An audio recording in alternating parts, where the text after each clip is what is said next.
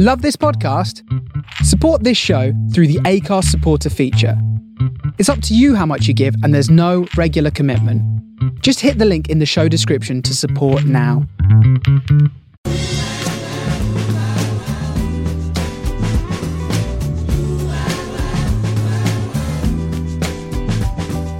This is the Soho Radio Podcast, showcasing some of the best broadcasts from our online radio station right from the heart of Soho, London. Across our music and culture channels, we have a wide range of shows covering every genre, along with chat shows, discussions, and special broadcasts. Here is just one of our recent shows. To catch the full show, head to our Mixcloud page or listen live at sohoradiolondon.com. That was a replacement to a track called Left of the Dial, which was chosen by um, uh, Nathan O'Hagan. Sorry, yeah, Nathan. What am I talking about? I nearly say Gary O'Hagan, and I'll explain to you why in a little bit because, well, I'll tell you now. The main character in Nathan's book is called Gary. There you go. Um, I'm going to call Nathan up. We're going to chat to him and find out why he chose the replacements, why he's obsessed by Husker Du, and what it means to write a level in a write a novel in lockdown time. Let's call him now. Turn it up. Nathan, Nathan, Nathan.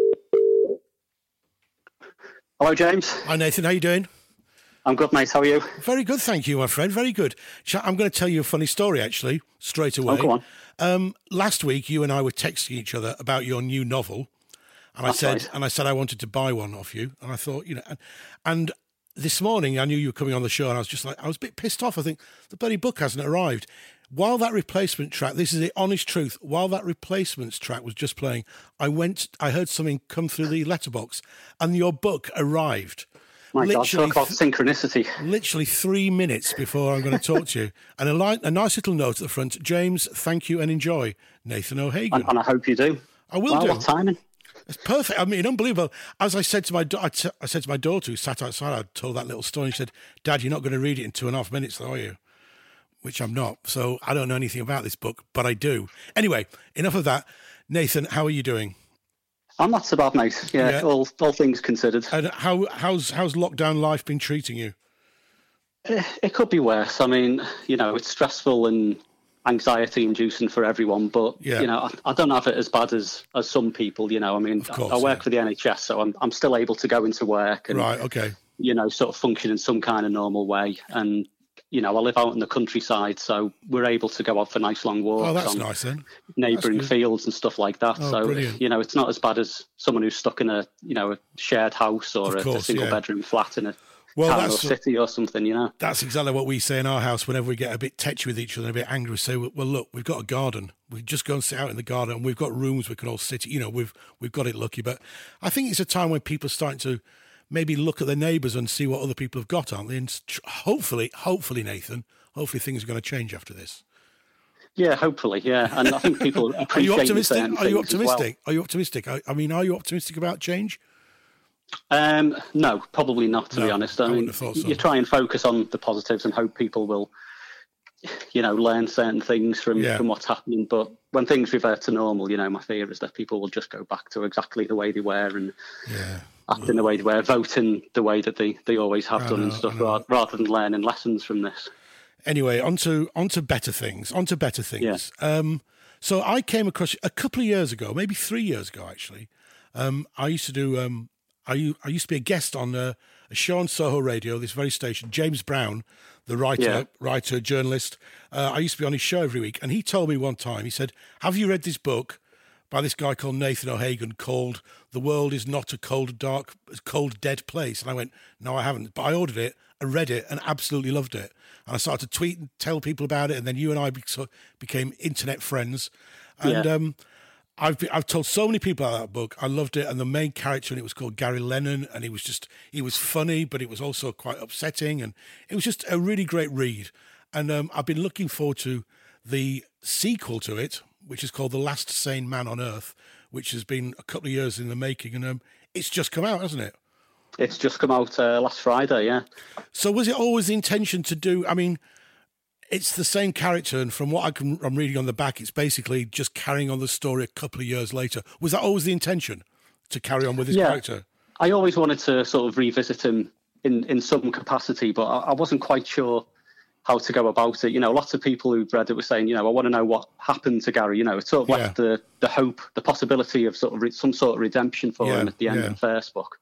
So I always wanted to revisit him, but I wasn't quite sure how. And then with all sort of political and social change that's been going on in the last sort of three or four years or so, Yeah. I started to think, you know, maybe sort of addressing those issues, which I also wanted to write about in some way, but wasn't quite sure how.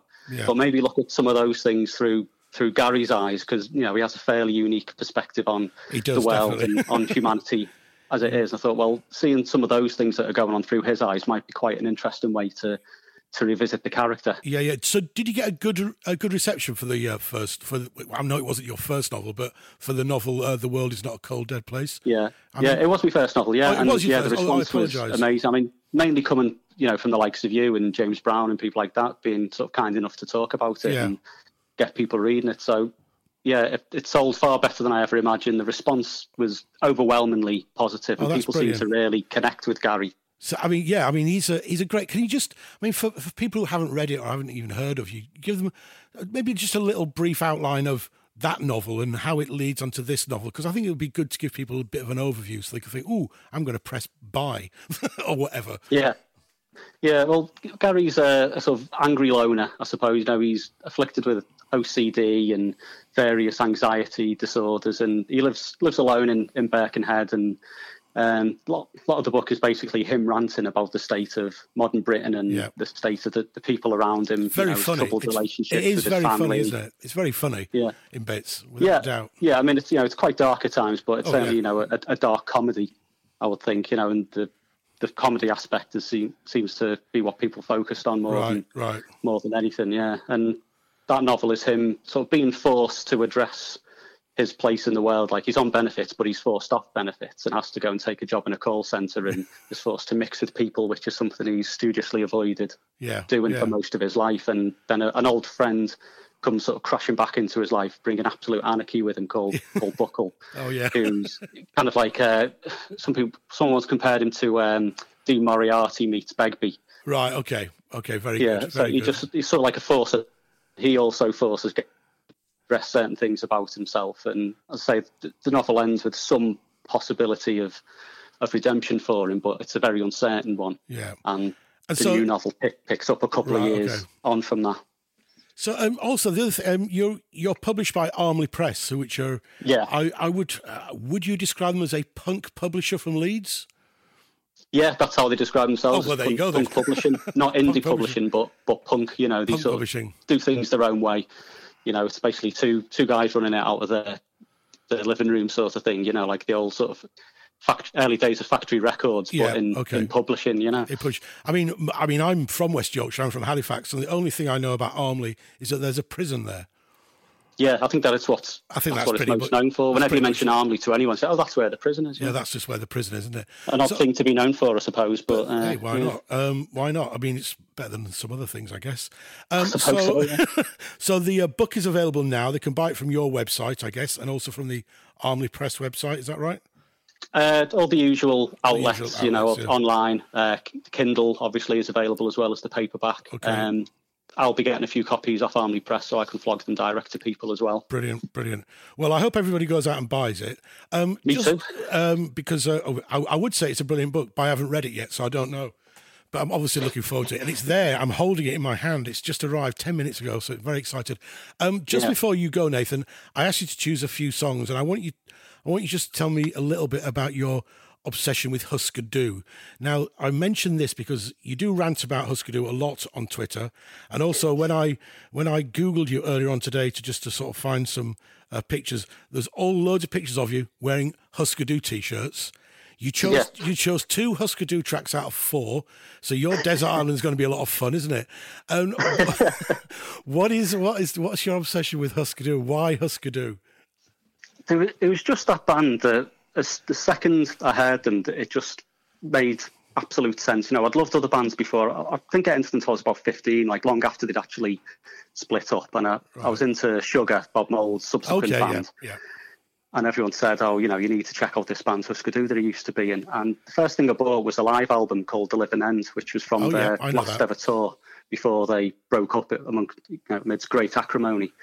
And as soon as I put it on, the first few seconds is just them tuning up, like Bob Mould hitting a few chords and getting his guitar in tune and testing yeah. the microphone. And before they even launched into the first song, you know, just got that sort of shiver down the spine. Brilliant, brilliant. Before they'd even actually started, just that guitar sound was just so incredible and yeah. unique, and no one's ever quite emulated it. And no, then as soon as they started playing, it's just it was just one of those bands that the alchemy of the three of them just made absolute just, sense. Just worked, you know, Grant yeah. Hart's kind of loose jazz style drumming, but in a punk band, and yeah. Bob Mould's guitar sound. It was just incredible, and they've just been that sort of go-to band ever since. You know, obviously yeah. other bands come of and course, go, and you know, I love loads of bands, but it's always Husker Du or Bob Mould's right. subsequent okay. stuff okay. that I always go back to and that I always rely on. That's good. That's good to hear. And also, um, you chose a replacements track which we played as well. What, what's about? I mean, this. I mean, they are they are the epitome of rock and roll, aren't they? The replacements. Yeah, and, and that track left of the dial is kind of like the the absolute quintessential indie rock tune. Yeah, I think. And I got into them via Husker Du. They're another right, okay. Minneapolis band, and yeah, yeah. so obviously I discovered them. You know, when researching Husker Du, and they're another band that have, you know, stayed with me yeah, down the great. years. You know. And uh, what's the connection with Mark Lanegan? Because you chose a Mark Lanegan track, which we're going to play in a bit, called Mockingbirds. Um, well, I've been reading his autobiography, which uh, obviously has been getting quite a lot of I have recently. I have a copy here. Actually, I haven't read it yet, but I've got a copy. I'm going to read it. It's supposed to be amazing. It's really, really good. It's very brutal, very raw, very honest. You know, yeah. I, I, didn't realise quite the extent of some of the things he'd he'd been through. Some of it's quite shocking, but um, obviously it's got lots of coverage because of the little Twitter spat with with Liam Gallagher. Yeah, but yeah. that's a very small part of it, and um, it just reminded me of what a great band the Screaming Trees were, especially those yeah. last two albums of theirs, Amazing, and then his solo stuff as well, like the Winding Sheet in particular. Have Have you heard the new um, the new album? I haven't. I'll have to, have to check it out because he's, he's a it's great some, singer. No, there's some great stuff on there. Well, Nathan, thanks very much for chatting to us. No, thank you. Um, I want everybody to go out and buy The Last Sane Man on Earth. And if you haven't read uh, The World is Not a Cold Dead Place, uh, you should read that as well. Is it something you do you have to have read that before reading the new one, do you think? I think it, it would help. It would I think help. It, it would help, the new yeah. one probably does stand alone, but I think it would help. But um, okay. the Kindle's only 99p for well, the world's not cold dead place. So if people want to get up to speed, get a new Kindle. Um, right, yeah. I'm, I'm going to play um, a Husker Du track called Chartered Trips, and then I'm going to play um, a screaming, not screaming trees tracks. A um, what's he called? Mark Lanegan. Mark Lanegan. Oh, my mind is see, my mind's going. mate. It's this lockdown time, man. Honestly, it's doing my nut. Yeah. I just keep thinking the same things over and over again. It's just anyway. I'm going to play those. Uh, your choices. Your desert island, whatever the fuck that is. Um, I'm looking forward to reading your book. Uh, you look after Thanks, yourself. Man. Please follow Nathan on Twitter. He's very good. Um, and buy these books and read all about him. Thanks for look, mate. You look after yourself. And I'll speak you too, you, mate. Take care. I'll care. speak to you soon. Cheers, Nathan. Bye bye.